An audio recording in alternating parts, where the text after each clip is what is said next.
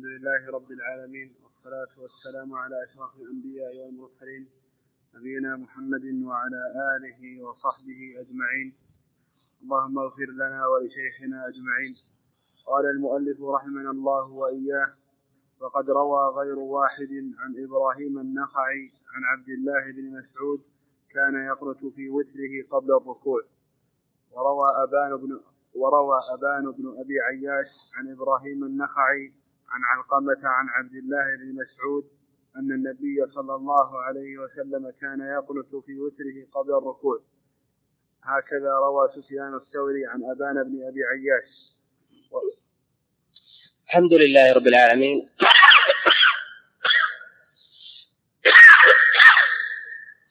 الحمد لله رب العالمين وصلى الله وسلم وبارك على نبينا محمد وعلى آله وأصحابه ومن تبعهم بإحسان إلى يوم الدين. أما بعد مراد المصنف عليه رحمة الله تعالى من إراده لهذا الخبر موقوفا ومرفوعا أن يشير إلى مسألة وهي اختلاف الرواة في بعض الأحاديث بين الرفع والوقف.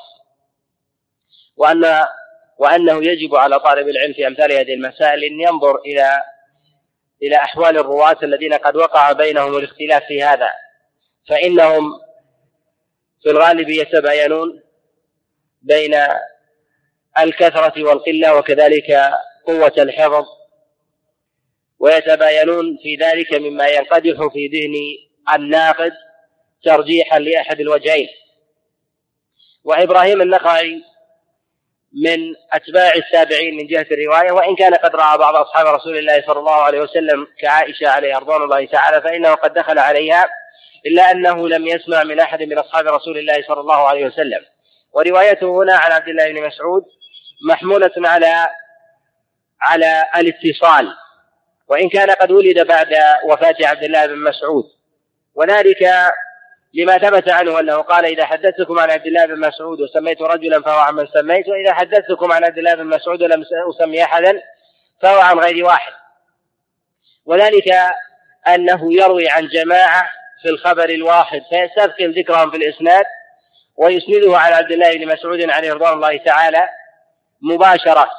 وقد يظن البعض أن هذا ضرب من ضروب التدليس وليس كذلك بل إنه من باب من باب اختصار الأسانيد. وهذه طريقة لبعض الحفاظ يبينونها. وعليه فروايه إبراهيم النخعي عن عبد الله بن مسعود من من أصح الروايات. وإن كانت من جملة المنقطعات وهذا معروف عند الأئمة عليهم رحمة الله من جهة النظر أن المنقطع ليس من أبواب الضعيف على الإطلاق بل إنه نوع من أنواعه في الأغلب. ولكن ينبغي لطالب العلم في أمثال هذه الأحوال بعد رجوعه إلى التراجم وكذلك كتب المراسيل أن ينظر في طريقة العلماء في إعلال أمثال هذه المرويات. هل يوجد ثمة قرائن تدفع هذه العلة فتصرفها من الضعف إلى إلى القوة والصحة؟ فثمة مجموعة من المرويات التي هي في حكم المنقطع بل هي مقاطع لكنها في حكم المتصل عند العلماء وهي صحيحة فيقوونها. أمثال هذه الرواية رواية إبراهيم النخعي عن عبد الله بن مسعود وكذلك رواية أبي عبيدة ابن عبد الله بن مسعود عن أبيه ورواية سعيد المسيب عن عمر بن الخطاب ورواية عبد الجبار بن وائل بن حجر عن أبيه وكذلك طوس بن كيسان عن معاذ بن جبل ورواية من يروي التفسير عن مجاهد بن جبر كابن أبي نجيح وكذلك ليث بن أبي سليم عن مجاهد بن جبر عن عبد الله بن عباس أو من قوله. وغيرها من الروايات هذه من جهة الإجمال هي من أبواب وأنواع المنقطع لكنها في حكم المتصل عند العلماء يصححونها حال الوقوف عليها. وذلك لأن ثمة قرائن قد دفعت هذه العلة وجعلت هذه المسانيد من جملة الأحاديث من جملة الأحاديث الصحيحة. وهذا يعرفه طالب العلم بالنظر في كتب العلل. حال تطبيق العلماء عليهم رحمة الله للعلل على هذه الأحاديث. وينبغي الالتفات إلى مسألة مهمة وهي أن طالب العلم حال نظره في كتب التراجم وأسماء الرواة وكذلك كتب التاريخ أن يعلم أن العلماء حينما يتكلمون على راوي هل سمع من شيخه أم لا وطريقة حديثه عن شيخه أنهم يريدون بذلك توثيقا لا يريدون بذلك نقدا مضطردا على الإطلاق. وعليه ينبغي لطالب العلم في أمثال هذا أن ينظر في استعمالات الأئمة لأمثال هذه المرويات في أبواب متعددة منها أن ينظر في كتب العلل. كيف تعامل مع العلماء؟ هل صحوا أم ضعفوها؟ عليه إذا نظرنا أن بعض المرويات التي يرويها مثلا بعض الرواة عمن عمن لم يسمع منه شيئا إذا نظر الناظر في كتب الرجال يجد أن الأئمة ينصون على أن فلانا لم يسمع من فلان مثلا. وإذا نظر في كتب العلل وجد أن هؤلاء الأئمة بأنفسهم يصححون أمثال هذه المرويات. وذلك أن عدم السماع هو من القضايا التاريخية التي لا علاقة لها من جهة الأصل والاضطراد في نقد الحديث صحة أو ضعفا وإنما هو من باب البيان والتوضيح. ولهذا الإمام أحمد عليه رحمة الله ينص ويميل إلى أن سعيد بن مسيب لم يسمع من عمر بن الخطاب عليه رضوان الله. ولكنه لما سئل عن رواية سعيد بن مسيب عن عمر قال إذا لم يقبل سعيد عن عمر فمن يقبل؟ وإلى هذا مال سائر الأئمة عليهم رحمة الله. وإذا استقل طالب العلم بالنظر في أمثال كتب الرجال وأراد أن يحكم على وجه الاستقلال على خبر من الأخبار فإنه في الغالب يقع في الوهم والغلط. وربما وقع في توهيم الأئمة وتغليطهم. وهذا ضرب من ضروب من ضروب التعدي والجناية على كتب العلماء وكذلك التعدي على جناب هؤلاء الأئمة. فإن الأئمة حال كلامهم على الرواة فإنهم يتكلمون على قضايا تاريخية لا علاقة بأبواب التعليل في الأغلب لكن ذلك ليس على سبيل ليس على سبيل الاضطراد وأمثال هذه المروية التي يرويها إبراهيم النخعي عن عبد الله بن مسعود تارة يذكر الواسطة وتارة لا يذكر الواسطة وهذا ليس من باب الاضطراب. فإبراهيم النخعي يرسل المرويات عن عبد الله بن مسعود وتارة يذكر أصحاب عبد الله بن مسعود كأبي الأحوص سلام بن سليم وكذلك علقمة والأسود ومسروق بن الأجدع وأضرابهم الذين سمعوا من عبد الله بن مسعود ومن خاصة أصحابه. فإذا ذكر هؤلاء ولم يذكرهم تارة لا يعني أنه قد وقع في الاضطراب ووقع في نوع من أنواع التدليس فإنه قد بين حاله كما تقدم في قوله إذا حدثتكم عن عبد الله بن مسعود وسميت رجلا فهو عمن سميت وإذا حدثتكم عن عبد الله بن مسعود ولم أسمي أحدا فهو عن غير واحد. وهذا من البيان الذي لا يضر معه مع ذا خاصة إذا كان الراوي من الحفاظ الثقات الذين جمعوا بين الرواية والفقه كحال إبراهيم كحال إبراهيم النخعي. وهذا الأثر عبد الله بن مسعود عليه رضوان الله تعالى صواب في ذلك وقفه. وعليه اعتمد الحنفية فقد رواه محمد بن الحسن وكذلك أبو أبو يوسف في كتاب الآثار وكذلك رواه محمد بن الحسن في كتابه الأصل. من حديث حماد بن سليمان عن إبراهيم النخعي عن عبد الله بن مسعود بنحوه موقوفا عليه وهو الصواب. وتابع حماد بن سليمان عن روايته هذه عن إبراهيم جماعة من أصحابه هكذا. ومن رفعه عن إبراهيم وجعله من قول النبي عليه الصلاة والسلام أو فعله فقد وهم وغالب. كحال رواية أبان ابن أبي عياش. وطالب العلم في أمثال هذه المسائل إذا أراد أن أن يرجح عليه أن ينظر إلى قرائن متعددة تجعله يوفق إلى الصواب في حال الترجيح بين المختلفات. أن ينظر إلى ذات الراوي الذي عليه مدار الاختلاف كحال إبراهيم النخعي وينظر إلى ترجمته. فإذا كان من الأئمة الثقات الكبار فإنه في الأغلب ليس الوهم منه وإنما ممن روى عنه. وإذا كان الذين يروون عنه على طبقات متباينة ودرجات متفاوتة في الثقة والجلالة فعليه أن ينظر في تراجمهم وينظر كذلك في عددهم وينظر كذلك في بلدانهم وينظر كذلك في اختصاصهم. فإذا كان جملة منهم من أهل الاختصاص بالرواية عن إبراهيم النخعي من أصحابه وأهل الفقه بقوله فإنهم يقدمون على غيرهم كحال حمد بن سليمان فهو من الفقهاء. العارفين بالمرويات عن إبراهيم النخعي فإذا حدث عنه فإنه يقدم على غيره. وإن كان من أهل الثقة بالرواية عن إبراهيم النخعي. فالاختصاص مقدم على الثقة لطول الملازمة والمعرفة بحال الراوي وهذا الاختصاص لا يمكن أن يدركه طالب العلم إلا إلا بالنظر في كتب التاريخ وكذلك السبر مرويات الراوي والنظر إلى فقه. فحال نظر طالب العلم مثلا في ترجمة حماد بن سليمان يجد أن العلماء يذكرون روايته عن إبراهيم النخعي كغيره من الروايات ولا يبينون. ولا يبينون الاختصاص إلا إلا عند القلة. فحال النظر يستوي عنده رواية حماد بن سليمان عن إبراهيم كحال الروايات الأخرى. ولكنه إذا كان من أهل الاطلاع الفقهي يعلم أن فقه حماد بن سليمان إنما أخذه من إبراهيم النخعي. وفقه عبد الله بن مسعود وأصحاب عبد الله بن مسعود إنما أخذ من إبراهيم. وكذلك أبو حنيفة وسائر أصحاب الرأي الذين اعتمدوا على فقه عبد الله بن مسعود إنما أخذوا فقهه من أصحاب عبد الله بن مسعود كعلقمة والأسود وأبي الأحوص ومسروق وغيرهم أخذوه بواسطة إبراهيم. فانه العمدة في فقه عبد الله بن مسعود عليه رضوان الله تعالى.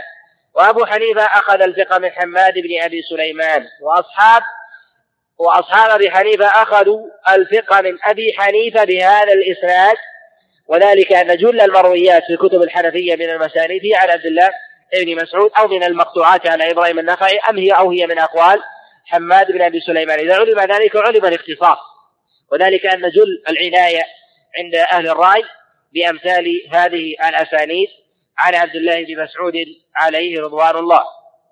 ولهذا يقدم رواية الفقيه إذا كان من أهل الاختصاص والعناية والدراية على غيره وإن كان من أهل وإن كان من أهل الحفظ فكيف إذا كان فكيف إذا كان ضعيفا؟ وإذا وقع خلاف في أمثال هذا ورجح طالب العلم وجه من الوجوه فأي الأسماء يلحقها في الراجح وأي الأسماء يلحقها في المرجوح؟ يقال أنه إذا كان الاختلاف بين حافظين وضابطين أو بين ضابط ومن هو دونه وكان ثمة ترجيح فيقال أن الراجح في أمثال هذا يسمى محفوظا والمرجوح يسمى شاذا أو يسمى ليس بمحفوظ لوجود المخالفة.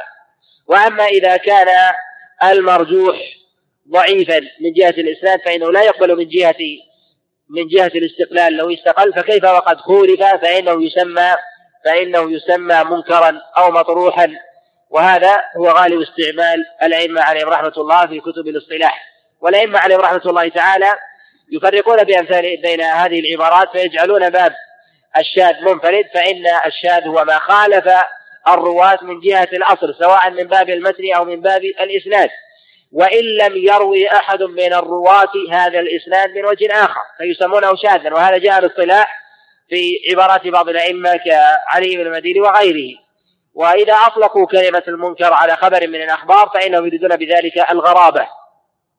وقد يوصف الحديث بأنه ضعيف وقد يوصف بأنه صحيح.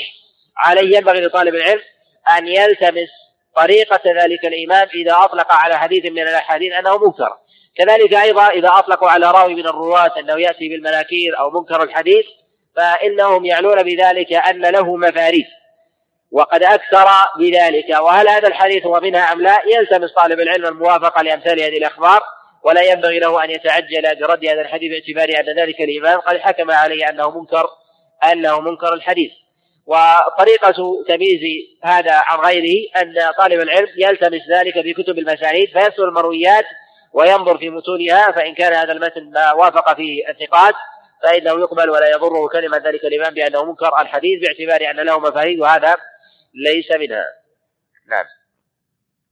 وروى بعضهم عن أبان بن أبي عياش بهذا الإسناد نحو هذا. وزاد فيه قال عبد الله بن مسعود وأخبرتني أمي أنها باتت عند النبي صلى الله عليه وسلم فرأت النبي صلى الله عليه وسلم قنت في وتره قبل الركوع.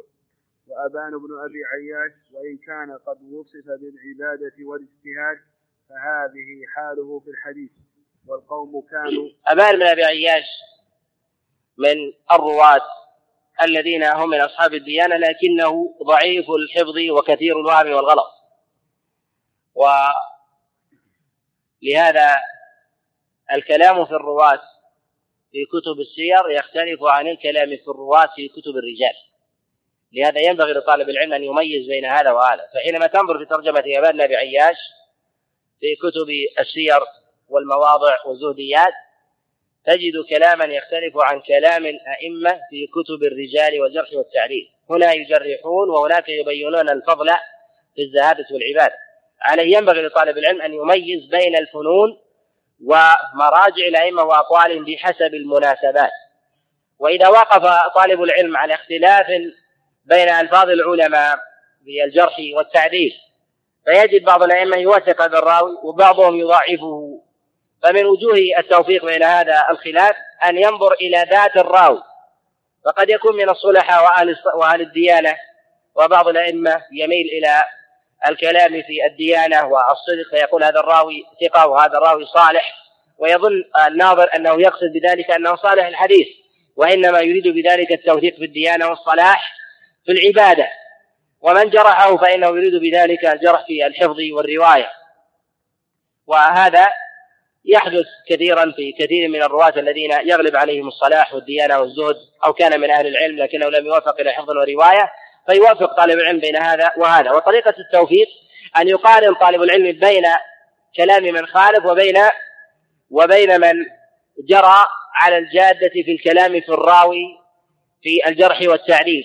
فإذا وجد أن الأغلب يتكلمون فيه جرحا ووجد من عدله فإنه يحاول أن يجمع بين هاتين العبارتين. فينظر في ذات الراوي هل هو من أهل الثقة والصلاح والديانة. فإذا كان كذلك حمل التوثيق على هذا المقصد.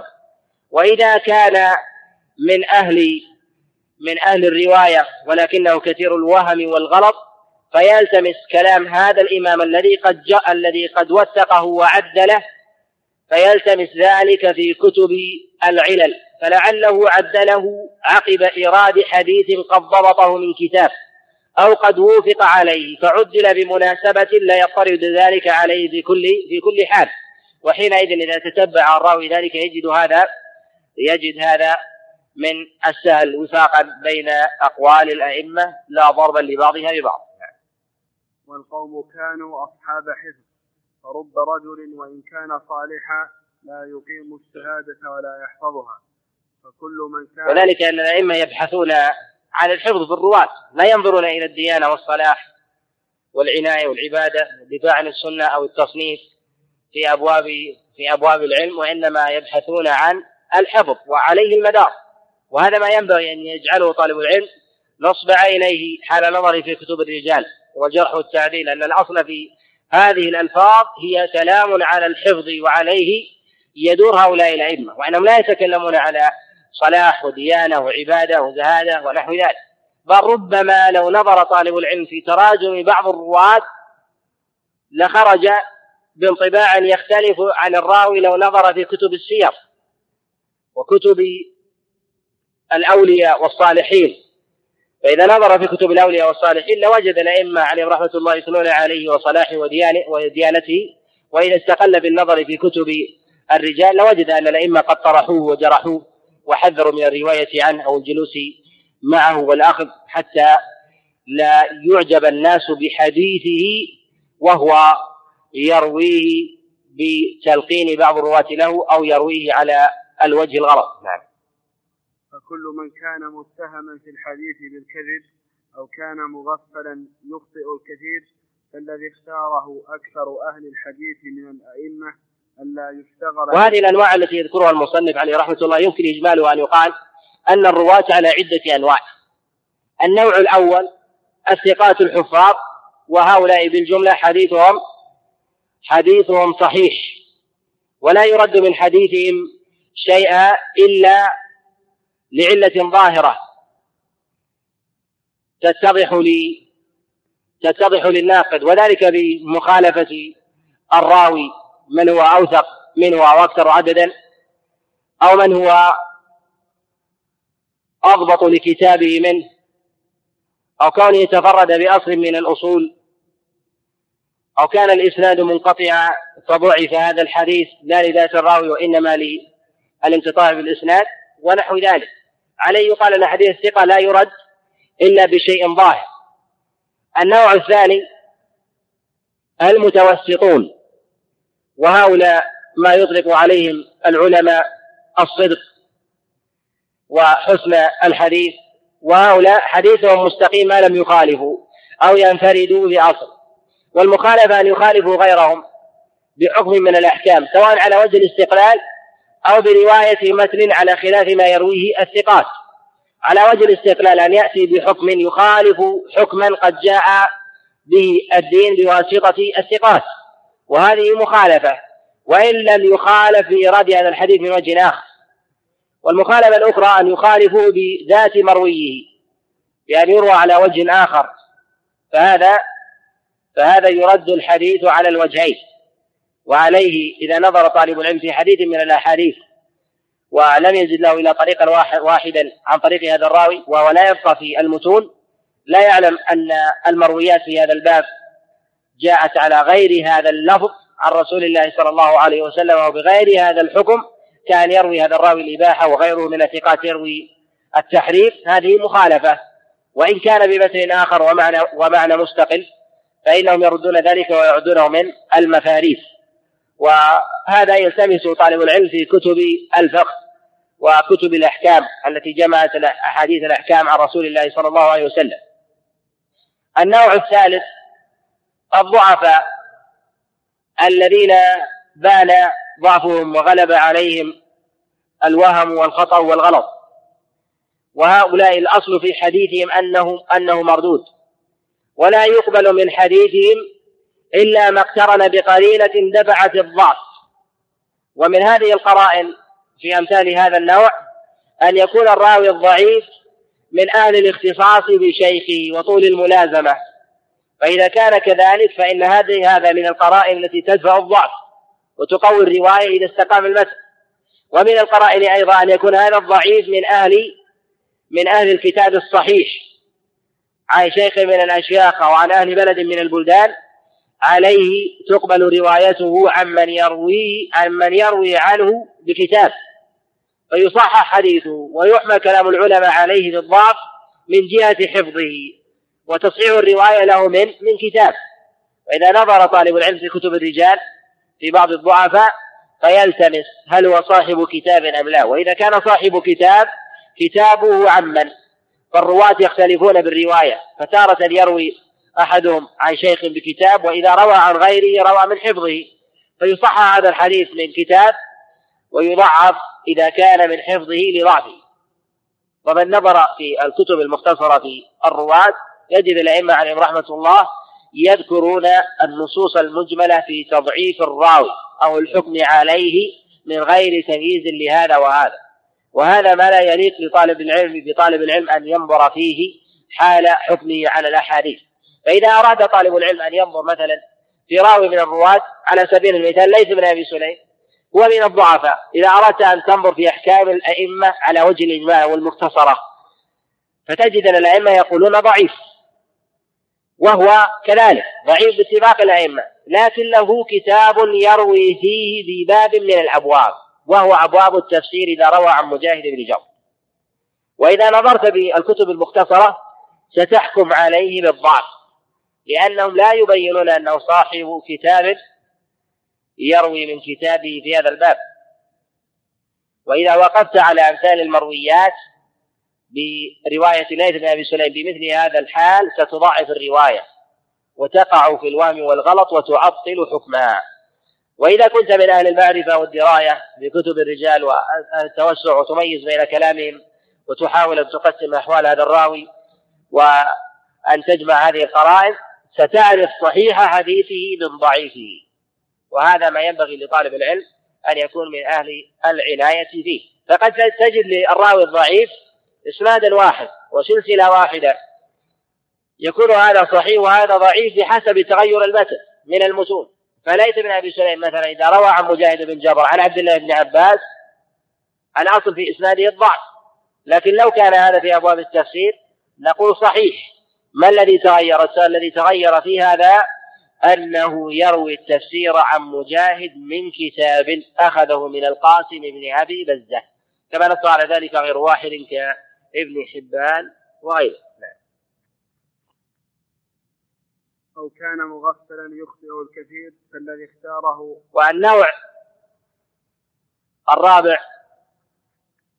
من أنواع الرواة المتروكون والمطروحون.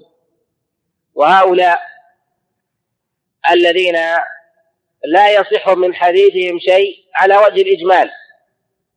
وإن وافقوا الثقات ولم ينفردوا بأصل وذلك لورود التهمة عليه من تعمد الكذب على رسول الله صلى الله عليه وسلم أو كونهم من من أهل الغفلة الشديدة فحديثهم جله مخالف لما يرويه الثقات ولا يقبل من حديثهم حتى ما استقام به المثل وهذا يلتمس في كتب الموضوعات التي صنفت بجمع أحاديث الكذابين والمتروكين عن رسول الله صلى الله عليه وسلم. وإذا وجد طالب العلم في إسناد من الأسانيد من كان هذا وصفه فلا يعتد به بوجه من الوجوه وإن تعددت الطرق وليعت وليعد أمثال هذه الأسانيد التي فيها من هو هذا على هذا الوصف أن هذا الإسناد وجوده كعدمه. ولا يجعله مستحضرا في ذهنه عند تصحيح الحديث بمجموع الطرق. نعم. الذي اختاره أكثر أهل الحديث من الأئمة ألا يشتغل بالرواية عنه. ألا ترى أن عبد الله بن المبارك حدث عن قوم من أهل العلم فلما تبين له أمرهم ترك الرواية عنهم. أخبرني موسى بن حزام سمعت صالح بن عبد ألا ترى أن عبد الله بن المبارك حدث عن قوم من أهل العلم فلما تبين له أمرهم ترك الرواية عنه. قوله هنا من أهل العلم يريد أن يبين أن الرواة قد يكون فيهم من أهل الفضل والديانة والعلم والمعرفة والحكم بين الناس والقضاء. ومع ذلك يكونون في باب الحفظ من الضعفاء. قدم الإشارة إلى هذا المعنى كعبد الله بن كان قاضي يفصل بين الناس لكنه قد اختلط وهو من أهل الضعف أصلا. كذلك شريك بن عبد الله النخعي القاضي كان قاضي يفصل بين الناس لكنه سيء الحفظ ونحو ذلك. نعم. أخبرني موسى بن حزام سمعت صالح بن عبد الله يقول كنا عند أبي مقاتل السمرقندي فجعل يروي عن عون بن أبي شداد الأحاديث الطوال التي كانت تروى في وصية لقمان وقتل سعيد بن جبير وما أشبه وما أشبه هذه الأحاديث. فقال له ابن أخ لأبي مقاتل يا عم لا تقل حدثنا عون فإنك لم تسمع هذه الأشياء. قال يا بني قال يا بني هو كلام حسن. وسمعت الجارود يقول إراد المصنف عليه رحمة الله لأمثال هذا الكلام يريد به أن يبين أن بعض الأئمة قد يروي أو بعض من هو من المتوسطين وقلة من الثقات يروي بعض المتون استحسانا لألفاظها وأن ذلك لا يعني تعديلا للراوي أو تصحيحا للمتن. وهذا ما ينبغي لطالب العلم أن يتنبه له. ومن المهم أيضا هنا أن ينبه على مسألة مهمة وهي أن العلماء ينظرون إلى طول المتن وقصره ويجعلون ذلك من القرائن المهمة في سلامة المتن من الدخيل فيه. فإذا كان الراوي من الرواة من المتوسطين والذين هم متوسطي الحفظ وقليل الضبط إذا كان المتن من المختصرات جدا فإن هذا قرينة على حفظه. له وإذا كان المتن طويلا فإن هذا يشدد فيه ما لا يشدد في غيره فإن هذا يحتاج إلى الكبار كشعبة وسفيان الثوري وابن عيينة ومالك وأضرابهم. فإذا رواه من هو دون ذلك احترزوا احترزوا من روايته. وهذا يرجعنا إلى ما تقدم الكلام عليه أن طالب العلم إذا وقف على حديث من الأحاديث في بعض كتب السنة التي هي على الأبواب الفقهية أو غيرها إذا وقف على على شيء من هذا وأراد أن يحكم على حديث من الأحاديث ينبغي له أن يرجع إلى كتب المسانيد التي تذكر الحديث بتمامه. فإن الأئمة في كثير من الأحيان يختصرون ما يتناسب مع الباب ويحذفون ما عداه. ويريدون الحكم المتعلق فيه لأنهم يميلون إلى الاختصار.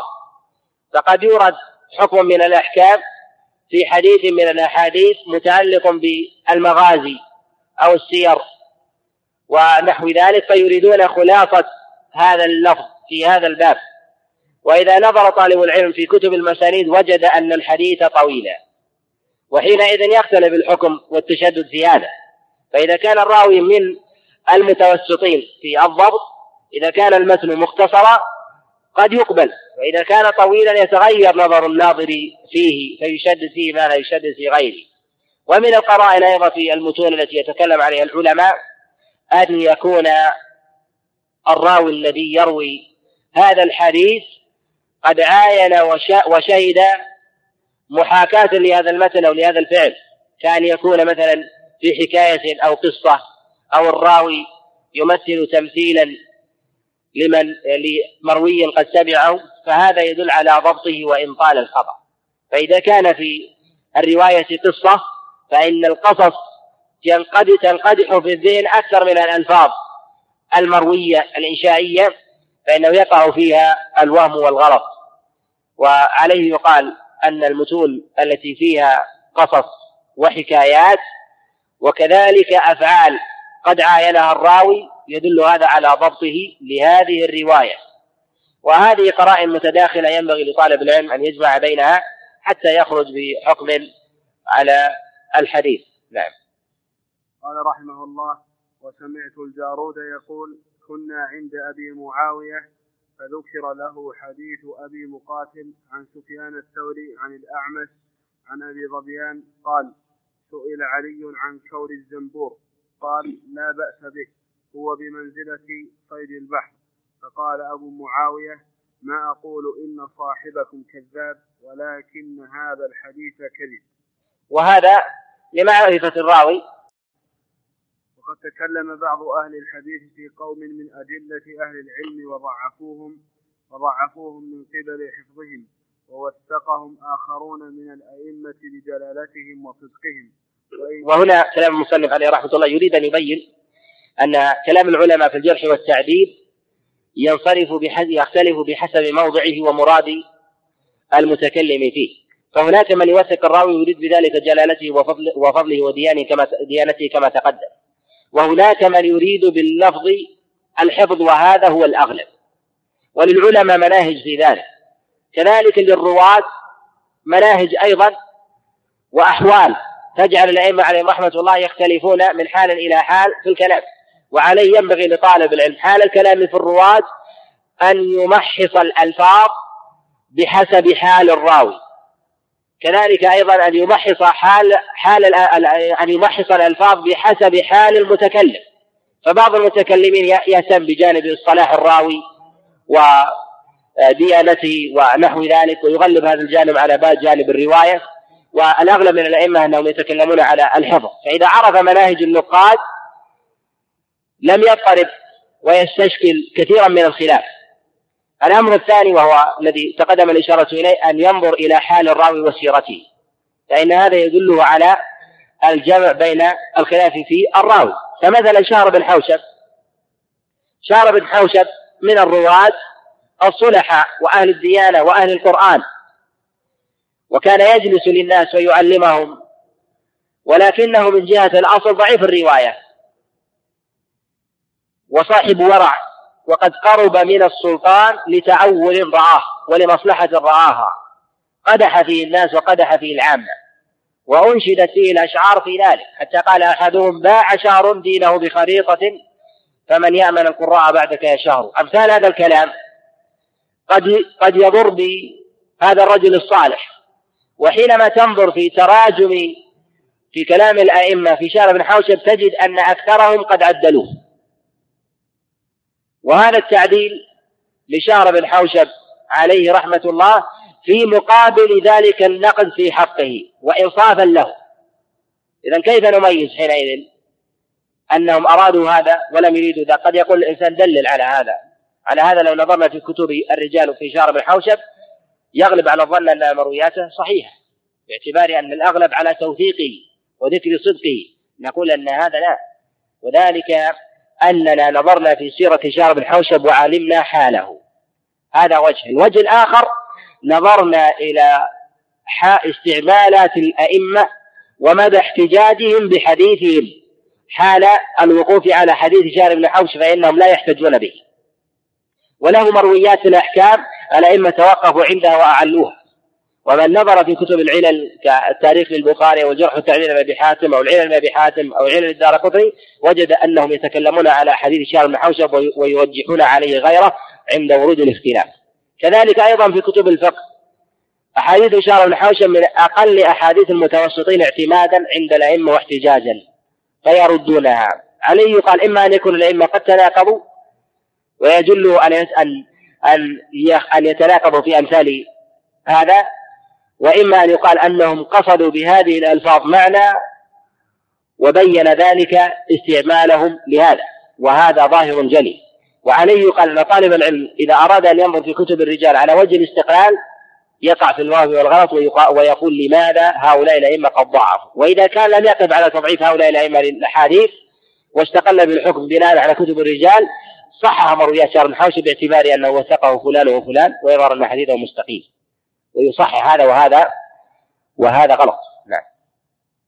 ووثقهم آخرون من الأئمة لجلالتهم وصدقهم وإن كانوا قد وهموا في بعض ما رووا.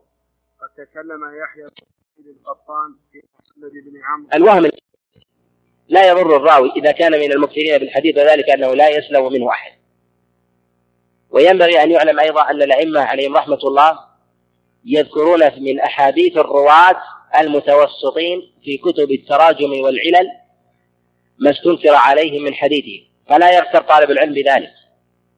فحال نظر طالب العلم مثلا في كتب آه، الرجال التي تورد الأحاديث المستنكرة على الراوي ككتاب الكامل لابن عدي مثلا أو الضعفاء للعقيلي هؤلاء قد جمعوا المتكلم فيه. ويريدون من حديثهم ما استنكر عليهم. فإذا وقف الراوي على أمثال هذه المرويات المأخوذة عليهم يظن أنه على الافتراض على هذه الحال وليس كذلك بل ينبغي أن يفرق بين المكثرين وبين المقلين فإذا كان هذا من المقلين فإنه مردود الرواية وإذا كان من المكثرين فينظر إلى نسبة خطئه بالنسبة لمحفوظه فإذا كان نسبة الخطأ قليل ومروياته كثيرة فإنه حينئذ يقبل الحديث فما من أحد من الرواة إلا ويغلط. وما من أحد من الرواة حتى الحفاظ إلا ويلقن فإنه لا يكاد يسلم من واحد. وما من أحد من الرواة إلا ويصحف الأسماء ويصحف في المتون. ولهذا يقول بعض العلماء أن التصحيف قفل قد ضاع مفتاحه باعتبار أنه لا يكاد يسلم منه أحد. نعم. قد تكلم يحيى بن سعيد القطان في محمد بن عمرو ثم روى عنه.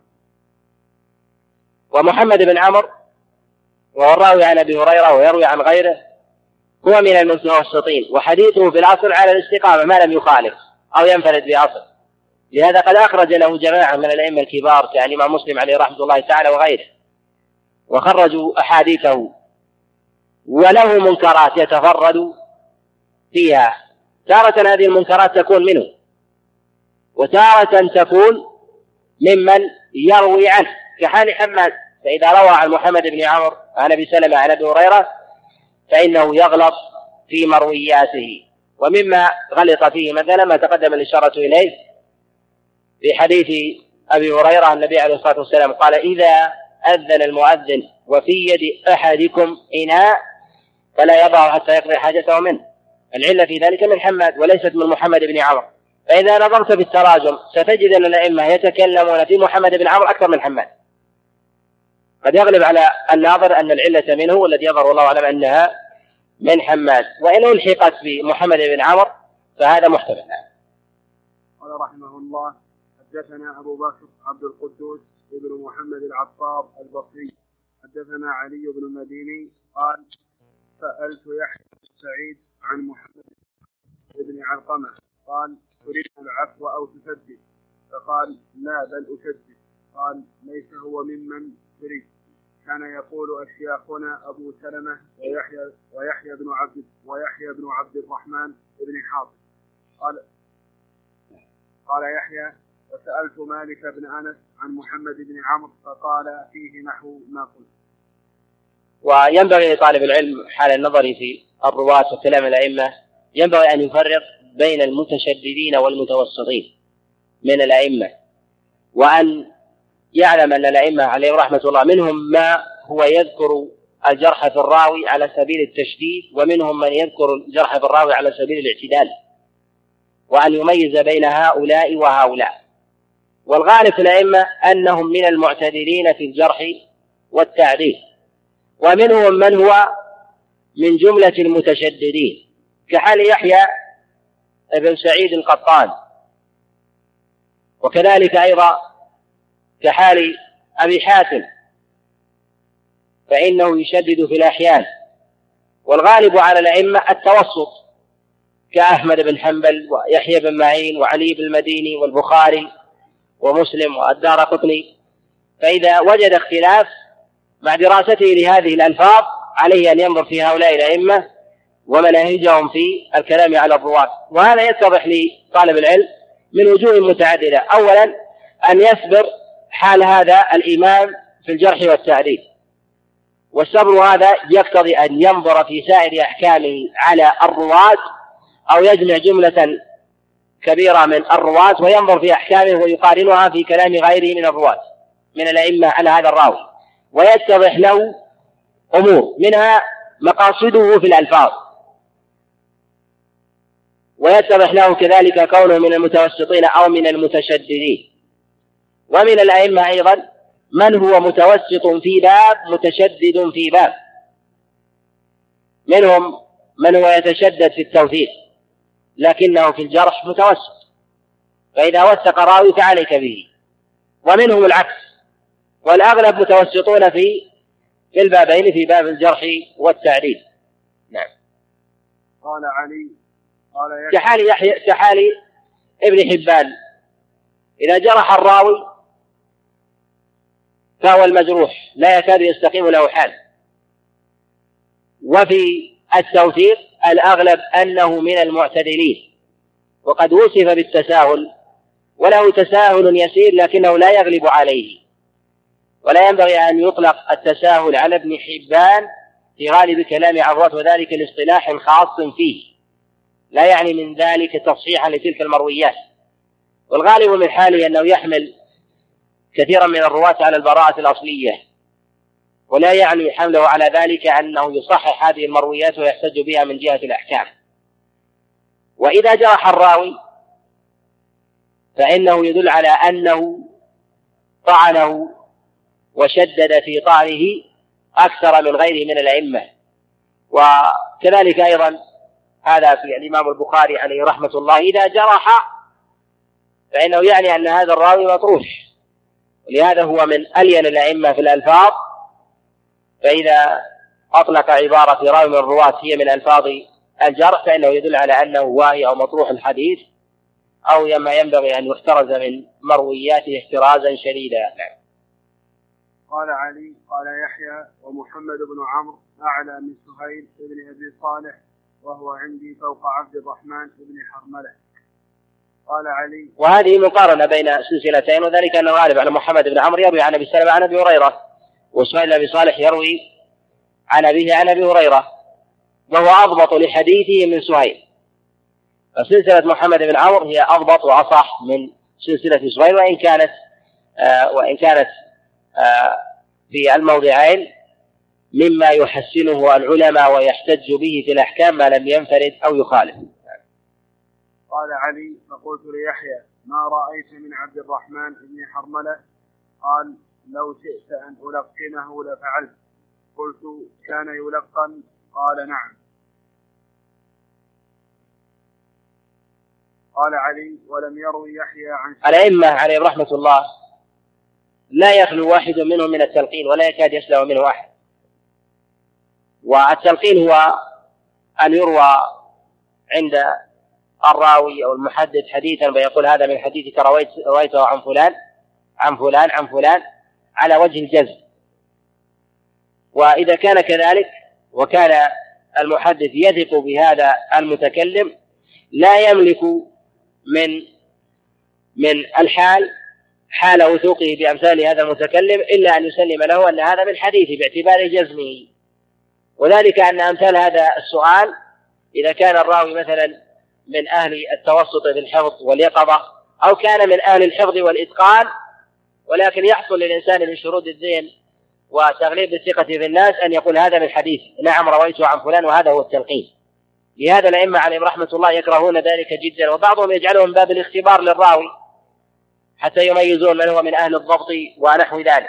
وقد لقن جماعة من الأئمة الكبار فتلقنوا. والتلقين يقال أنه يختلف.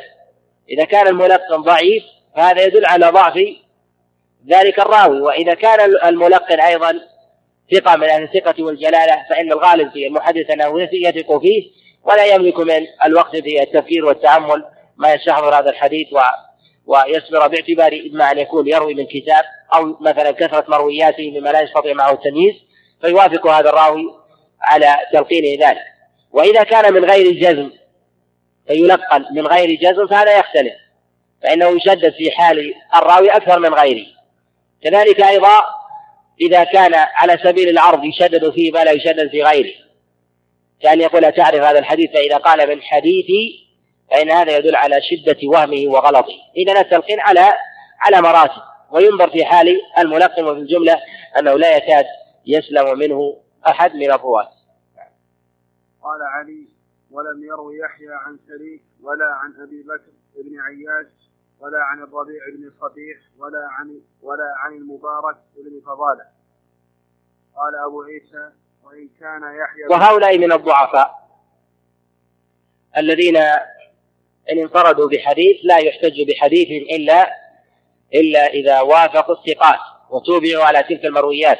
نعم قال رحمه الله وإن كان يحيى بن سعيد القطان قد ترك الرواية عن هؤلاء فلم يترك الرواية عنهم أنه اتهمهم بالكذب ولكنه تركهم لحال حفظهم وذكر عن يحيى بن سعيد أنه كان إذا رأى الرجل يحدث عن حفظه مرة هكذا ومرة هكذا لا يثبت على روا... لا يثبت على رواية واحدة تركه. وقد حدث عن هؤلاء الذين تركهم يحيى بن سعيد. وهذا ما ينبغي لطالب العلم أن يتوقف عنده وهو أن تعدد الوجوه عند الراوي يختلف بحسب حال الراوي. إذا كان الراوي من المكثرين بالأخذ والرواية فتعدد الوجوه عنه محتمل ولا يوصف بالاضطراب. وهذا بحسب الطبقة. إذا نظرنا مثلا إلى طبقة التابعين كحال قتادة إذا إذا روي عنه الحديث على أكثر من وجه هذا محتمل باعتبار أن قتادة من المكثرين بالرواية. فقد يروي عن شيخ ويروي عن شيخ آخر فلا يوصف بالاضطراب والغلط. ومن الرواة ما لا يحتمل منه ذلك باعتبار قلة رحلته وقلة مروياته فإذا تنوع عنه الإسناد فهذا يدل على اضطرابه في الحديث ولا يحتمل منه ذلك. فيوصف الحديث حينئذ بالاضطراب ويرد حتى وإن كان المتن مستقيما لأن هذا علامة على عدم الضبط. وهناك من الرواة أيضا وهذا من القرائن من الرواة المتوسطين الذين لهم عناية بالمتون ولهم أخذ عن الشيوخ يسير يتشوفون إلى إكثار الشيوخ وهم من أهل الصدق والديانة. هؤلاء قد يحتمل منهم الوجه والوجهين ولكن لا يحتمل منهم أكثر من ذلك. كان يروي ثلاثة أوجه ونحو ذلك. عليه يقال أن وجوه الاختلاف ينبغي لطالب العلم أن ينظر إليها من وجوه عدة. من عدد الوجوه المروية وأن ينظر كذلك إلى إلى ذات الراوي هل هو من هو من المكثرين بالرواية أم لا؟ وأن ينظر كذلك إلى ذات المتن. وأن ينظر أيضا إلى بلد ذلك الراوي. هل يحتمل معه أنه يروي على أكثر من وجه مع ذلك لم يروي أحد غيره من الرواة؟ كذلك أيضا ينظر إلى الذين رووا عنه على الوجه الأول أو الوجه الآخر وبهذا يتميز لطالب العلم وينقدح في ذهنه وجه من وجوه التعليم. ومثال ذلك أن يروي مثلا رجل من الرواة الكبار عن قتادة وقتادة يروي على أكثر من وجه وعلم أنه يحدث بهذا الحديث من وجهين أو ثلاثة. إذا وجد من الرواة الكبار من روى الوجه الأدنى وترك الأعلى فإن هذا علامة على الاضطراب. وذلك أن الحافظ في الغالب ينتقي أوثق الرواة وشيوخ الشيخ وينتقي من حديثه. أما إذا كان دون ذلك واختار الأدنى فهذا محتمل باعتبار أنه لا يميز بين الضابطين. وهذا يستخلص منه طالب العلم حكما على أمثال المرويات إذا تعدد تعددت الوجوه فيها. نعم. وقد حدث عن هؤلاء الذين تركهم يحيى بن سعيد القطان عبد الله بن مبارك ووكيع بن الجراح وعبد الرحمن بن مهدي وغيرهم من الأئمة. وهكذا تكلم بعض أهل الحديث في سهيل بن أبي صالح ومحمد بن إسحاق وحماد بن سلمة ومحمد بن عجلان وأشباه هؤلاء من الأئمة إنما تكلموا فيهم من قبل حفظهم في بعض ما رووا وقد حدث عنهم الأئمة. وإذا وجد طالب العلم كلاما في بعض الثقات ووجد الأئمة يجرحون الراوي فيقولون ضعيف أو لا يحتج به وكان هذا الراوي حديثه على أحوال. وهذه الأحوال تختلف بحسب الحال. كان يكون مثلا يروي عن بلد وعن بلد آخر فإذا روى عن عن ذلك البلد يهم ويغلط باعتبار طول عهده وبعده عنهم أو كان أو كان في ذلك الوقت لا يحمل كتابا. وإذا روى عن غيرهم كان من أهل من أهل الضبط باعتبار قرب العهد أو كان من أهل الكتاب. أو كذلك أيضا إذا كان يروي عن أكثر من شيخ. واختص بالرواية بشيخ إما لطول الملازمة أو مثلا لضبط الكتاب. فإذا وجد في كتب التراجم والرجال الأئمة يختلفون فيه. فعليه أن ينظر في هذا الراوي فلعله ممن له أكثر من وجه وحال في مروياته. وعليه حينئذ يحمل الجرح على حال عدم الضبط إما عن بلد أو شيخ. وإما أن يكون يقف على ألفاظ التعديل فيحملها على أحوال ضبطه للمرويات إما عن شيخ أو عن أهل بلد. حينئذ تتفق ألفاظ الجرح والتعديل مع الناظر. نعم. قال رحمه الله حدثنا الحسن بن علي الحلواني أخبرنا علي بن المديني قال قال لنا سفيان بن عيينة كنا نعد سهيل بن أبي صالح ثبتا في الحديث. حدثنا ابن أبي عمر قال قال سفيان بن عيينة كان محمد بن عدنان ثقة مأمونا في الحديث. وإنما تكلم يحيى بن سعيد القطان عندنا في رواية الغالب في حال أهل الجادة والسلوك آه، لطريق معين كحال سهيل بن صالح الذي يشتهر بالرواية عن أبيه عن أبي هريرة وكذلك محمد بن عجلان وكذلك المقبري عن أبيه عن أبي هريرة وأضراب هؤلاء الذين لهم سلاسل مشهورة يقع عندهم الوهم والغلط فيما يخالف هذه الجادة. فإذا خولفوا على هذه الرواية فرويت هذه أو المتون رويت على خلاف الجادة فيدل هذا على وهمهم وغلطهم. فإن الغالب في المتلفظ بلفظ يغلب على لسانه السير على ما اعتاد عليه. لهذا لما كان الراوي من المتوسطين وله جادة واحدة هذا مع ما يؤنس الناظر في مروياته باعتبار أنه يعتني بهذه السلسلة يكون حذرا منها في حال ورود الخلاف. باعتبار أنه لو سمع غيرها لحملها عليه وهذا ما يغلب على إسناده. وما يدل أيضا على عنايته وضبطه أن الأسانيد لديه قليلة. فإذا كانت كذلك فإنه يضبطها أكثر ممن تختلف عليه الأسانيد. وطالب العلم يكون متوسط في النظر بين هذا وهذا حتى يسلم ويصح له النقد.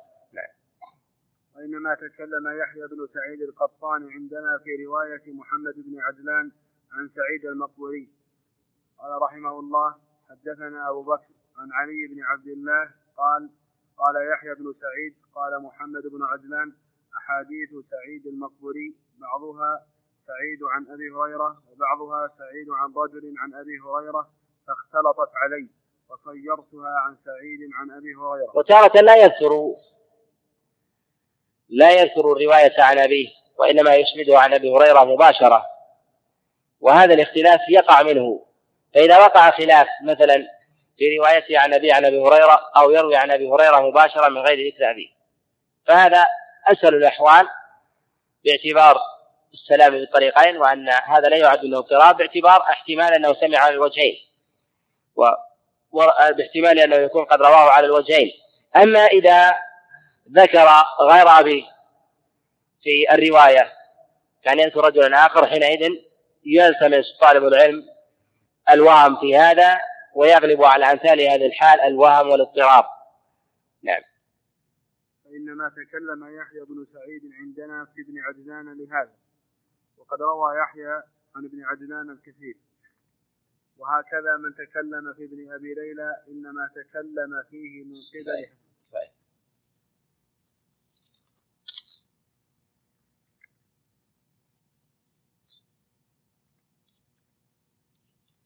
قل ما هو حال الراوي؟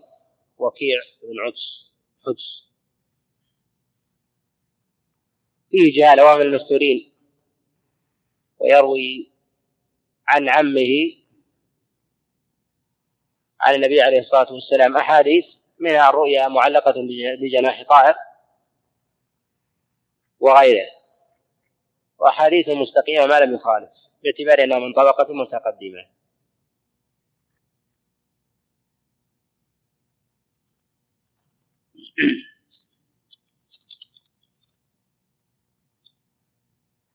وما هو منهج الحاكم في الجرح والتعديل؟ الإمام الحاكم عليه رحمة الله صاحب المستدرك هو من المقلين في أبواب الجرح والتعديل والكلام على الرواة وكلامه فيهم قليل وله كلام منثور في كتاب المستدرك. أما على الاستقلال فليس من المكثرين بالكلام على الرواة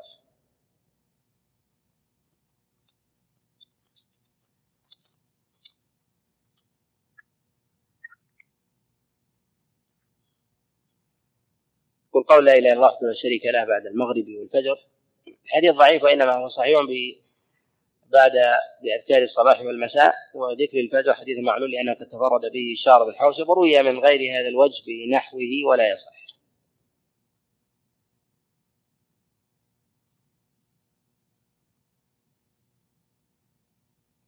وما معنى الصناعة الحديثية؟ مراد به الصناعة الحديثية هو آه، الفن والقواعد والمصطلحات والأصول التي يضعها العلماء. هذه كلمة جامعة.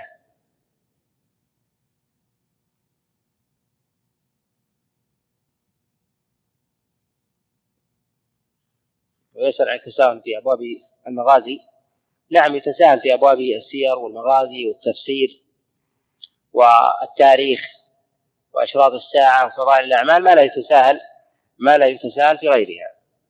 وهذا الذي عليه عمل عامة الأئمة.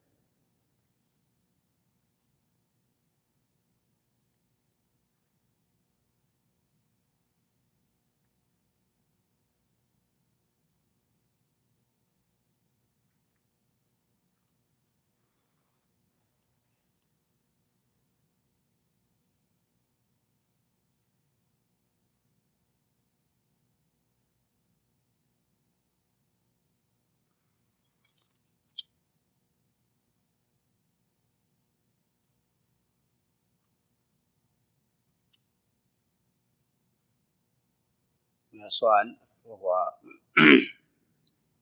تكلمنا وقسمنا الرواة على عدة أقسام. من يجمل هذه الأقسام؟ أقسام أو أنواع الرواة؟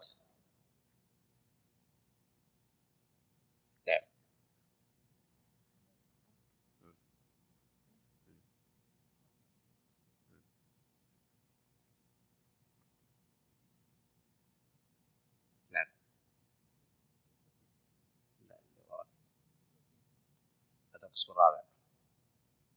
هذا القسم الرابع. ذكرنا أن الجائزة لا تتجزأ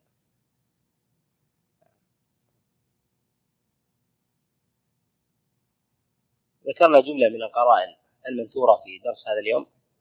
فهل طالب العلم يستطيع أن يذكر خمسة من القرائن في أبواب تصحيح التضعيف؟ خمسة. Plan gitar Pak.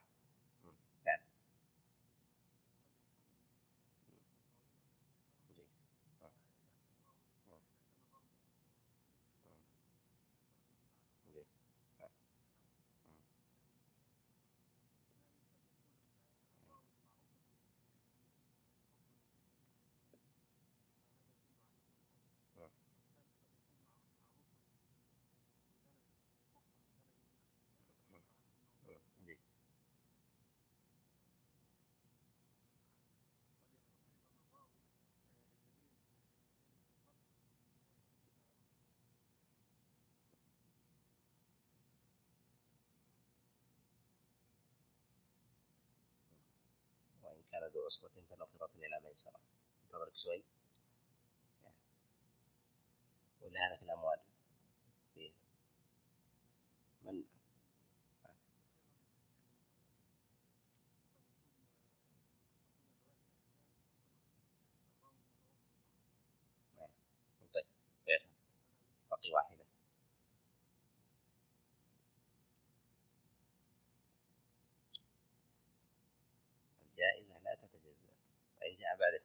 هذه بالواحدة فالله يؤتي من يشاء نعم.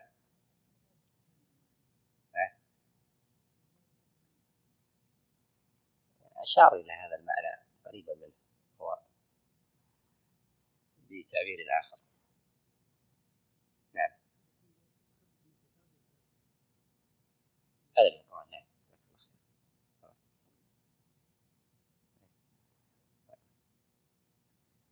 يستطيع أحد أن يزيد؟ ولو قليلتين؟ نعم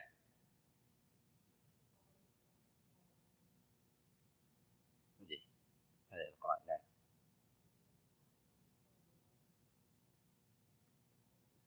هذا قريب من مع أحد معاني الأخ.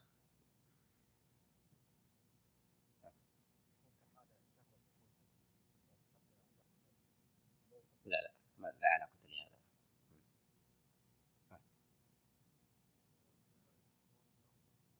هذا القرآن أيضا جزاك الله خير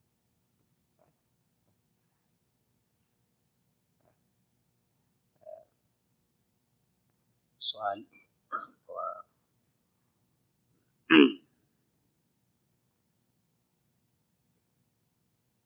ذكرنا أن بعض الرواة